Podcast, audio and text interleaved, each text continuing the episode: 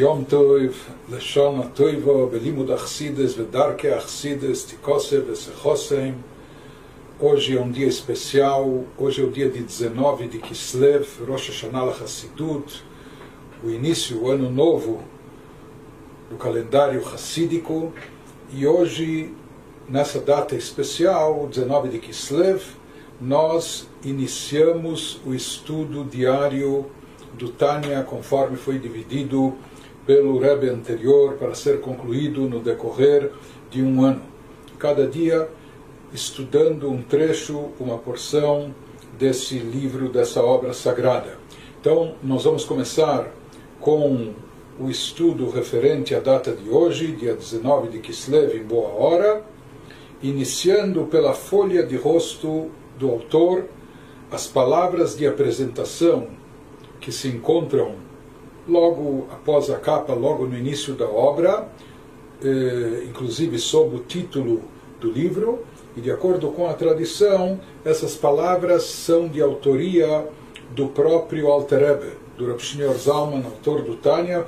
Portanto, elas também estão incluídas no estudo, porque elas eh, expressam qual é o objetivo e a finalidade dessa obra, conforme descritas pelo próprio autor. Então, iniciando, ele nos diz em hebraico, Sefer Likutei Amarim, que esse é chamado livro, antologia de ensinamentos. Ou seja, o Admor HaZaken Rav Schneur Zalman, o autor, na sua modéstia, ele chamou esse livro de Likutei Amarim. Likutei como se fosse só uma coletânea de ditos, de ensinamentos. Ele não atribuía grande originalidade a si próprio. Então, humildemente, ele chama essa obra de Likutei Amarim, uma antologia de ensinamentos, ou uma coletânea de ditos, de ensinamentos. Chelek Rishon. E essa é a parte um da obra, Hanikra Sefer Shel Beinonim, designada pelo nome o livro dos medianos. Esse seria o Sefer Shel Beinonim. Então, explicando isso um pouco melhor,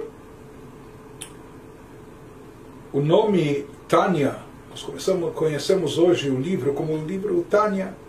Tanya é a primeira palavra no início do capítulo um, que nós vamos estudar mais adiante.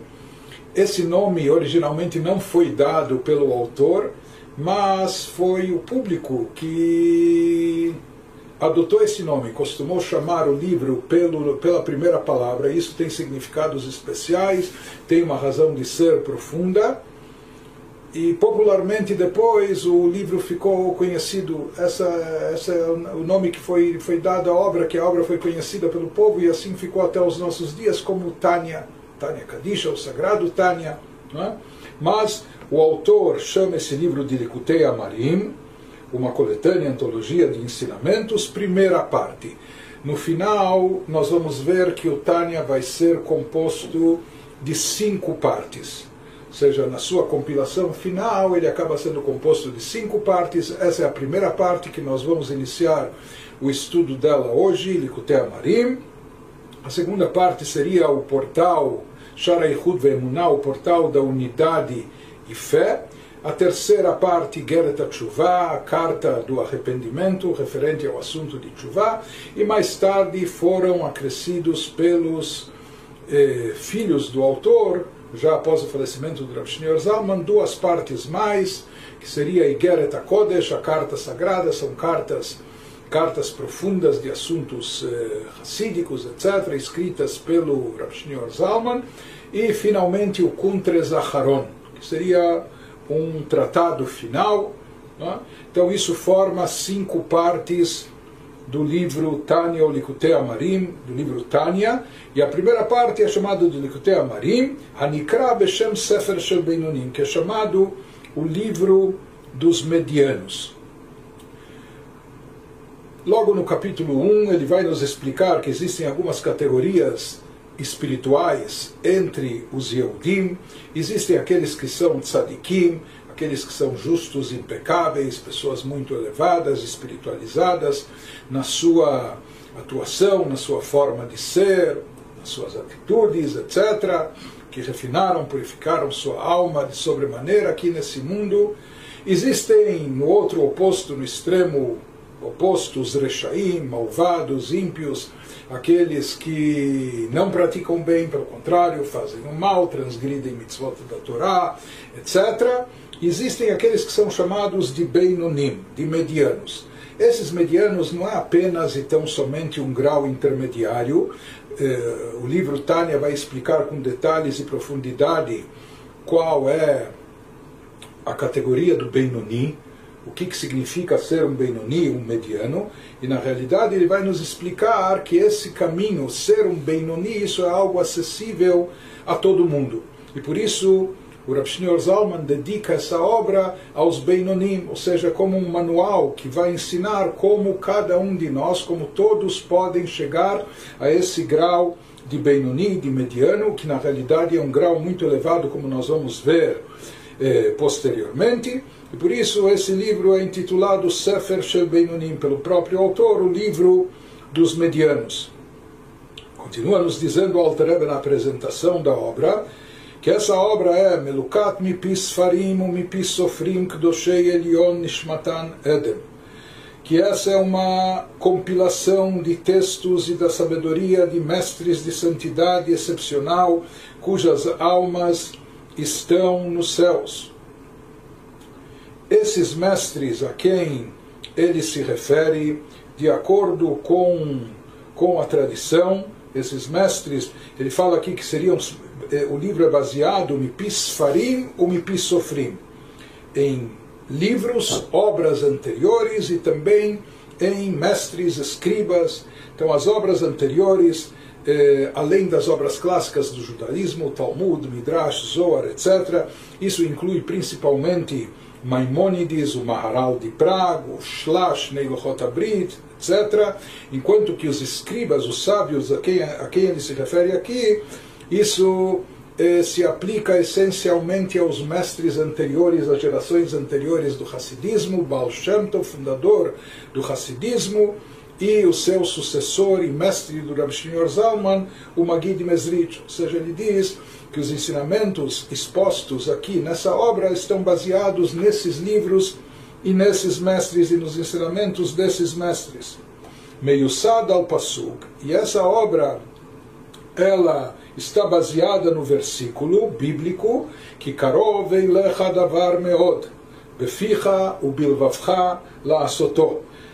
Versículo que diz que a coisa, e essa coisa que isso se refere à prática de Torá e Mitzvot, à implementação do judaísmo na nossa vida prática, que isso, a coisa está muitíssimo ao teu alcance, é bem próximo de ti, em tua boca e em teu coração, para que possas fazê-la.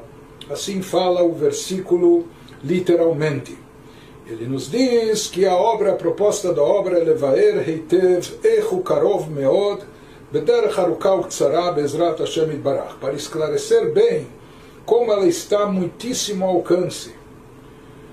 Então, será que é tão fácil e tão acessível para todos nós cumprir Torá e Mitzvot em todos os seus aspectos, no pensamento, na fala, na ação, em tudo que envolve a pessoa?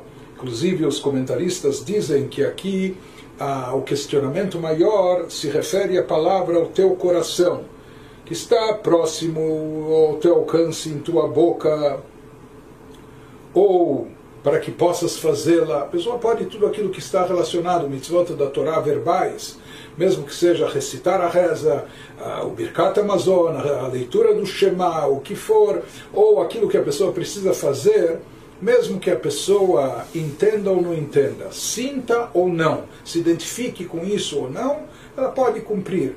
Mas aquilo que envolve o coração, os sentimentos, as emoções, como por exemplo amor a Deus, temor, reverência a Deus e assim por diante, como podemos dizer que isso está tão próximo e acessível de todos nós? Que Karov elecha davar meod, muitíssimo próximo, muitíssimo ao nosso alcance.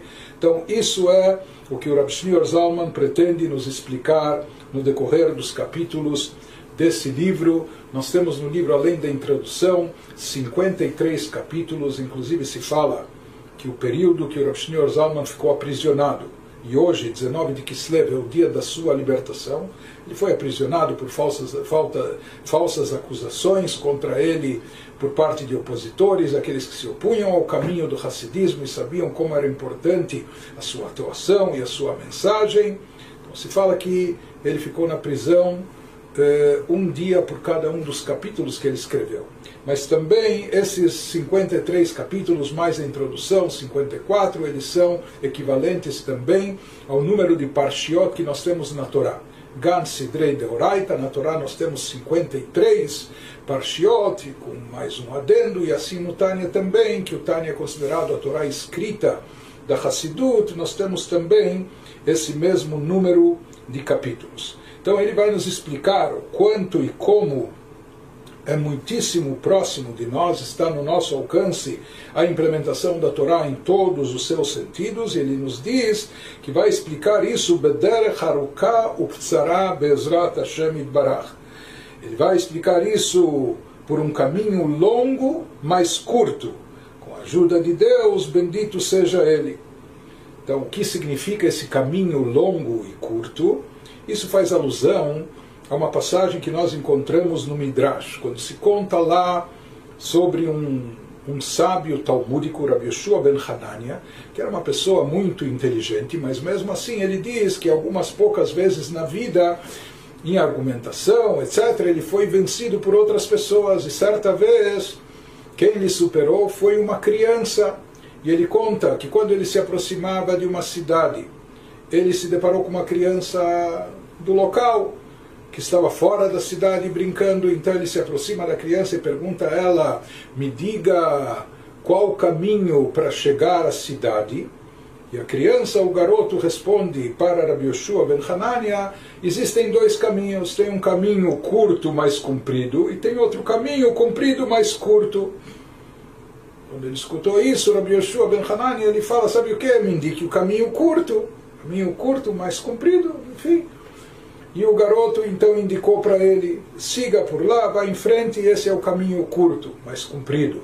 E se fala que depois de caminhar um pouco, realmente ele chegou bem próximo da cidade, na entrada da cidade, porém aquele caminho era intransponível. Quando ele já estava à beira da entrada da cidade, ele via a cidade na sua frente, mas haviam lá jardins, pomares, cercas, o que tornava esse caminho intransponível.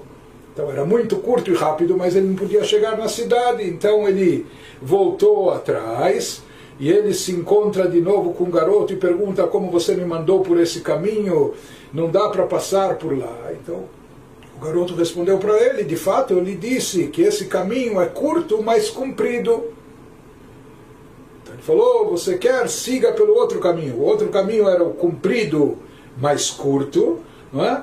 Aquele caminho, de fato, era mais longo, porém, eh, no final das contas, através dele, se chegava de fato na cidade e podia-se entrar na cidade, como de fato aconteceu. Então, essa é a parábola que nós encontramos no Midrash sobre Rabi Yehoshua Ben Hanania. E aqui o Rav Schneur Zalman se refere a isso quando ele diz que essa explicação que ele vai nos dar de como uma pessoa pode se tornar um Benoni, um mediano, como ela pode chegar nesse nível espiritual, essa explicação será por um caminho longo, mas curto. Ou seja, aqui o autor ele já nos adverte que não haverá fórmulas mágicas, ele não vai dar nenhum atalho, nenhum mantra, etcétera. Não, vai ser um caminho longo, extenso, porém esse é o caminho mais curto, garantido e assegurado para se chegar ao destino. Ou seja, esse caminho que ele vai nos indicar é um caminho que exige envolvimento da nossa parte, que exige esforço da nossa parte em termos espirituais, meditação, reflexão, estudo, prática, implementação. É um caminho longo, mas no final das contas esse é o caminho mais curto e objetivo para se chegar no destino. Então, essas são as palavras de apresentação da obra que foram escritas pelo próprio Rav Schneur Zalman. Antes da gente prosseguir, isso vai ser no dia de amanhã, com a introdução do autor para a obra, Antes disso, nós vamos ler o que foi incorporado ao texto do Tanya, aprovações rabínicas que foram dadas para a edição e publicação dessa obra. É, aqui houve um processo na divulgação do livro sagrado Tanya. Como nós vamos ver, no início, o Rav Schneur Zalman ele não queria publicar esse livro. E mesmo em todas as edições que foram publicadas durante a sua vida, elas foram publicadas no anonimato, sem constar o nome do autor, também por humildade, modéstia, etcétera. Mas houveram fatores que, que obrigaram Rav Schneur Zalman a editar e publicar a obra. E nós vamos ver isso mais tarde na, na introdução do próprio autor, quais foram esses fatores que levaram ele a isso. Porém, antes de publicar oficialmente a obra, antes de divulgá-la, ele queria obter a aprovação de colegas mais velhos dele, que também foram alunos, discípulos do Maguid Mesrich, e ele queria, conforme era tradicional, eh, e é até os dias de hoje, que antes de editar, publicar um livro, se busca aprovação, ou seja, recomendação de, de, de rabinos, de pessoas importantes, rabinos que eles, eh, que eles endossam, ou o próprio autor, seu conhecimento, sua sabedoria, ou a própria obra em si, etcétera. Então também, na sua humildade, na sua modéstia, o Rav Schneur Zalman ele queria contar, ele só concordou em publicar o livro se ele tivesse a aprovação desses dois discípulos, colegas dele mais velhos, que nós vamos ver adiante. Rab Zushe me-Anipoli era um deles, e o outro, Rabi Yehuda Leib HaKohen. E essas aprovações rabínicas, elas constam aqui no início, no início do texto do Tanya.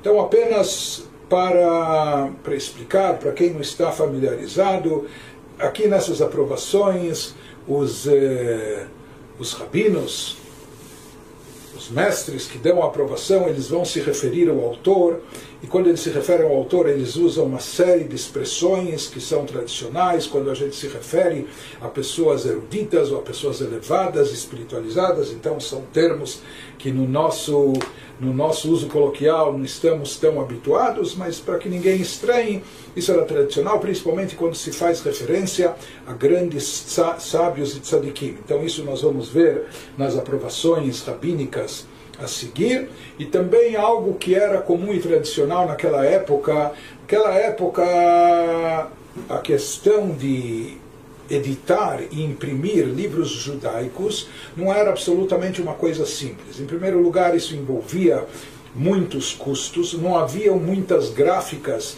e também haviam, haviam restrições dos governos sobre a publicação de obras judaicas ou obras de cunho religioso, por isso haviam algumas poucas gráficas que estavam autorizadas a fazer esse trabalho, e o trabalho de preparo e edição não é como hoje, que nós temos é, tanta facilidade em editar textos e corrigir. Naquela época isso envolvia muito trabalho, muito investimento, investimento de muito tempo, energia, inclusive dinheiro para fazer isso.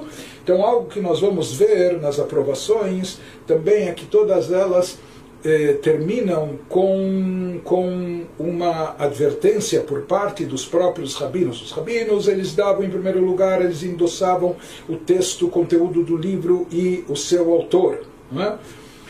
Até a santidade do autor, etcétera. Mas eles aproveitavam também a aprovação para reforçar o conceito de direitos autorais, que aqueles que se empenharam com a publicação do livro não fossem lesados, não fossem prejudicados. Então isso é o que nós vamos ver. Nós vamos começar pela primeira aprovação, que seria do Rab Zushe me-Anipoli. Ascamat Rav Hasidah Mefursa Mishelki Kadosh Yomar Lo Moreinu Harav Rabbeinu Meshulem Zushe me-Anipoli. Aprovação do renomado Rav Hassid, homem divino que será chamado santo, nosso guia, Rav Mestre Meshulem Zushe me-Anipoli. Então, nas palavras dele, ele diz, ou escreve, Hinei biroti et aktavim shel Rav HaGaon, ish Elokim kadosh v'tahor, aspaklal yameira, v'tov asher asa v'asher ifli Hashem chasdo, v'natan belibo atahor la'asot et kol eile leharot am Hashem drachav ha'kadoshim.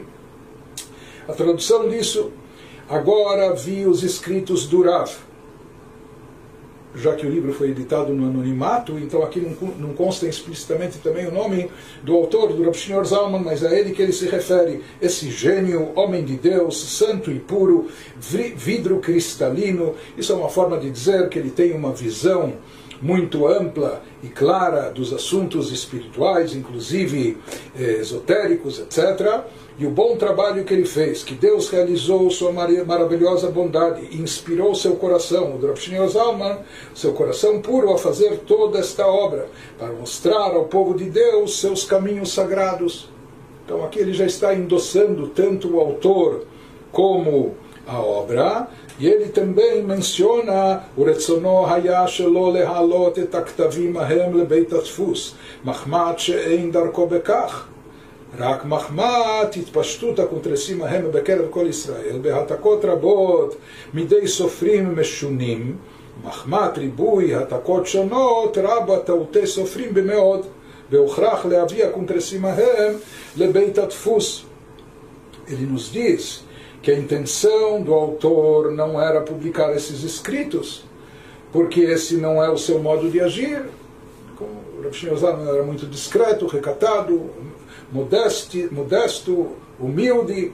Porém, visto que esses livretos foram disseminados por todo Israel, ou seja, a princípio o Rav Schneur Zalman ele escreveu essa obra do seu próprio punho, e ele não queria dar grande divulgação, ele escreveu isso mais para É, o grupo dos Hassidim, seus seguidores, que era um grupo que estava crescendo e crescendo cada vez mais, e não era todo mundo que, que conseguia ser atendido pessoalmente pelo Rav Schneur Zalman, todos buscavam dele orientação espiritual. Então no início ele escreveu isso em forma de, de, de panfletos, livretos, e não havia máquinas de xerox, copiar, etcétera. Então, como eram copiados esses livros? Todos os Hassidim queriam, queriam ter acesso à obra e ler, então começaram a transcrever, ou seja, iam transcrevendo eh, tudo aquilo que foi escrito no manuscrito eh, original do Rav Schneur Zalman, e assim, de uma cópia veio outra cópia, diversas outras cópias, só que com o passar do tempo, quando esses livros foram disseminados por todo Israel,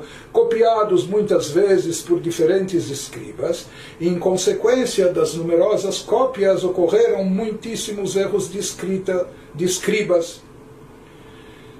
Então, copiando um, né, e outro recopiando, etcétera, surgem esses erros, mas além disso aqui havia um outro fator, que ele faz alusão aqui de escribas meshunim, não apenas diversos escribas, mas alguns um pouco estranhos, ou seja, que também por parte daqueles que eram contestadores do caminho caminho espiritual do Rav Schneur Zalman, opositores a Hassidut, haviam aqueles que propositalmente tiveram acesso aos manuscritos e propositalmente nas suas cópias inseriam erros com frases de heresia, com conceitos eh, distorcidos, e faziam isso intencionalmente.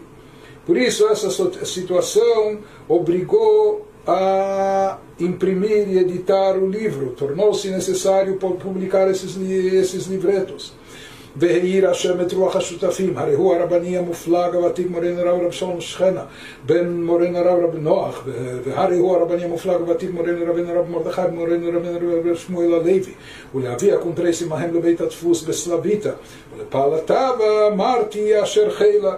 Prossegue Rabi Zushe me-Anipoli na sua aprovação e diz que Deus inspirou dois editores associados, o ilustre e eminente rabino, nosso guia e mestre, Rab, Rab Shalom Shachna, filho do nosso guia e mestre Rab Noach.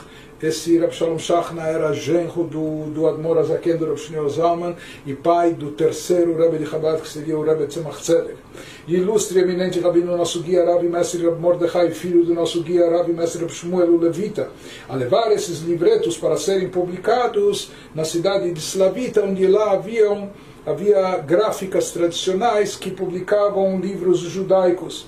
E por esse ato admirável eu os congratulo, ou seja, ele dá um Yasher Koyach, ele parabeniza, congratula esses dois sócios que se dedicaram a esse trabalho, a essa meta, esse objetivo de publicar essa obra tão importante.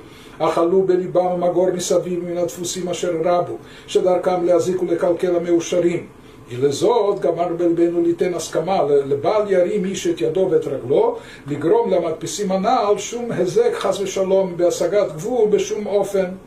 ואסור לשום אדם לתפוס הספר הנ"ל בלתי ידיעת על מדפיס סימנ"ל עד משך חמש שנים רצופים מיום דלמטה, ושומע לדבריי אלה יבוא עליו ברכתו.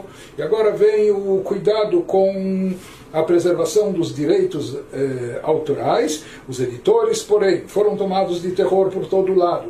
Ele usa aqui expressões bíblicas devido ao número crescente de editores que causam perda e dano aos confiáveis.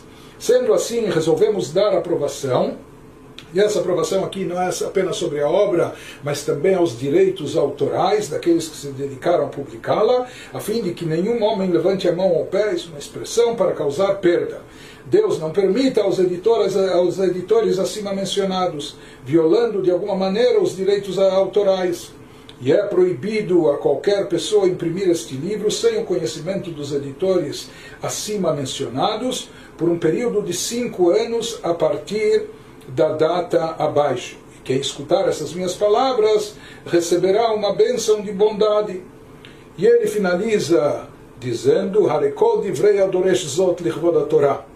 היום יום ג' שנכפר בו כי טוב, פרשת תבוא, שנת פדותינו, פרק קטן הקטן, משולם זוסיה מהניפולי. Ele termina concluindo: estas são as palavras de quem exige isso pela honra da Torá. Hoje, terça-feira, o dia que era bom, foi dito duas vezes. No Gênesis, na criação, aparece duas vezes o conceito Kitov, na terça-feira, da porção da Torá, Tavó, a Parashá que se lia naquele, naquela semana, anos quinhentos e cinquenta e seis do, do sexto milênio. Isso era equivalente ao ano de mil setecentos e noventa e seis. E assina Rab Zushe, Rab Zushe, que era, ele se chamava o pequeno e significante de Anipoli. E logo em seguida nós temos também as camadas, a aprovação do Rabi Yehuda Leib HaKohen, que também morava na cidade de Anipoli, que era o lugar também onde estava enterrado o Maguid Mesrich, o mestre de todos eles, de ambos os aprovadores e também do autor do Rav Schneur Zalman. As camat Rav Hassidah Mufursa Misheloki Kadosh Yomar Lo Moreno Rav Rabbeinu Rabi Yehuda Leib HaKohen. Aprovação do renomado Rabi Hassidah, homem divino, que será chamado santo, nosso guia, Rabi, mestre Rabi Yehuda Leib HaKohen. E ele diz, segundo o mestre, Chochmat Adam Ta'ir Pnei Haaretz, Biroti Yedei Kodesh HaMechaber Arav HaGaon Ish Elokim Kadosh V'Tahor Chassid Ve'Anav, Asher Mikvar Nigla Mistarav Yoshev B'Shevet Tachkimuni Etzel Adoneinu Moreinu V'Rabbeinu Geon Olam V'Dalamayim Biberbayim Chaim. Ele fala: a sabedoria do homem faz resplandecer a face da terra. Quando eu vejo esses escritos, isso ilumina o nosso mundo. Ao ver a obra sagrada das mãos do autor, o Rav, se referindo ao Rav Schneur Zalman, gênio, homem de Deus, santo e puro, devoto e humilde, cuja grandeza oculta há muito foi revelada. Na verdade, ele diz que desde os tempos que nós éramos alunos do Maguid Mesrich, já há muito tempo, a gente já percebia a sua grandeza em espiritualidade, em conhecimento da Torá, que se sentava no banco da sabedoria com nosso Senhor, guia e mestre, o gênio do mundo, Maguid Mesrich, tirando água do poço de água viva. Ou seja, ele, ele extraía todos os ensinamentos e canalizava todos os ensinamentos profundos do Maguid Mesrich. E ele diz: Vekaet ismach Israel, beigalot divrei kodsho, amechubar leavi lebeit hadfus, lelamed le'am Hashem darkei kodesh, kasher kol echad yechezeh bipniyut dvarav. E agora Israel se alegrará. Isso se refere, ou seja, com a publicação dessa obra, todo o povo de Israel vai se alegrar. Mas aqui Israel se refere especificamente também ao Reb Israel Baal Shem Tov, que com a publicação desses ensinamentos, o Baal Shem Tov vai se alegrar, porque isso vai aproximar e agilizar a vinda de Mashiach com a revelação de suas palavras santas, que foram compiladas para a publicação, a fim de guiar o povo de Deus nos caminhos da santidade, como qualquer um pode ver observando o conteúdo mais profundo de suas palavras. E ele conclui dizendo: o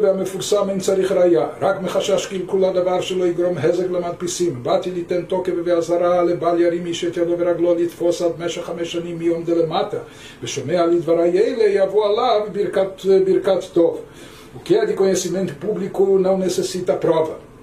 somente por precaução com possível dano, para que nenhuma perda seja infligida aos, aos editores. Reforço aqui a advertência legal de que nenhum homem levante a mão ao pé para imprimir este livro, até que tenham passado cinco anos a partir da data abaixo. Harekot vedivrei medaber zot lichvod haTorah hayom yom gimel parshat Tavot tafkuf nunvav leperkatan Yehuda Leib HaKohen. E quem escutar essas minhas palavras receberá uma bênção de bondade.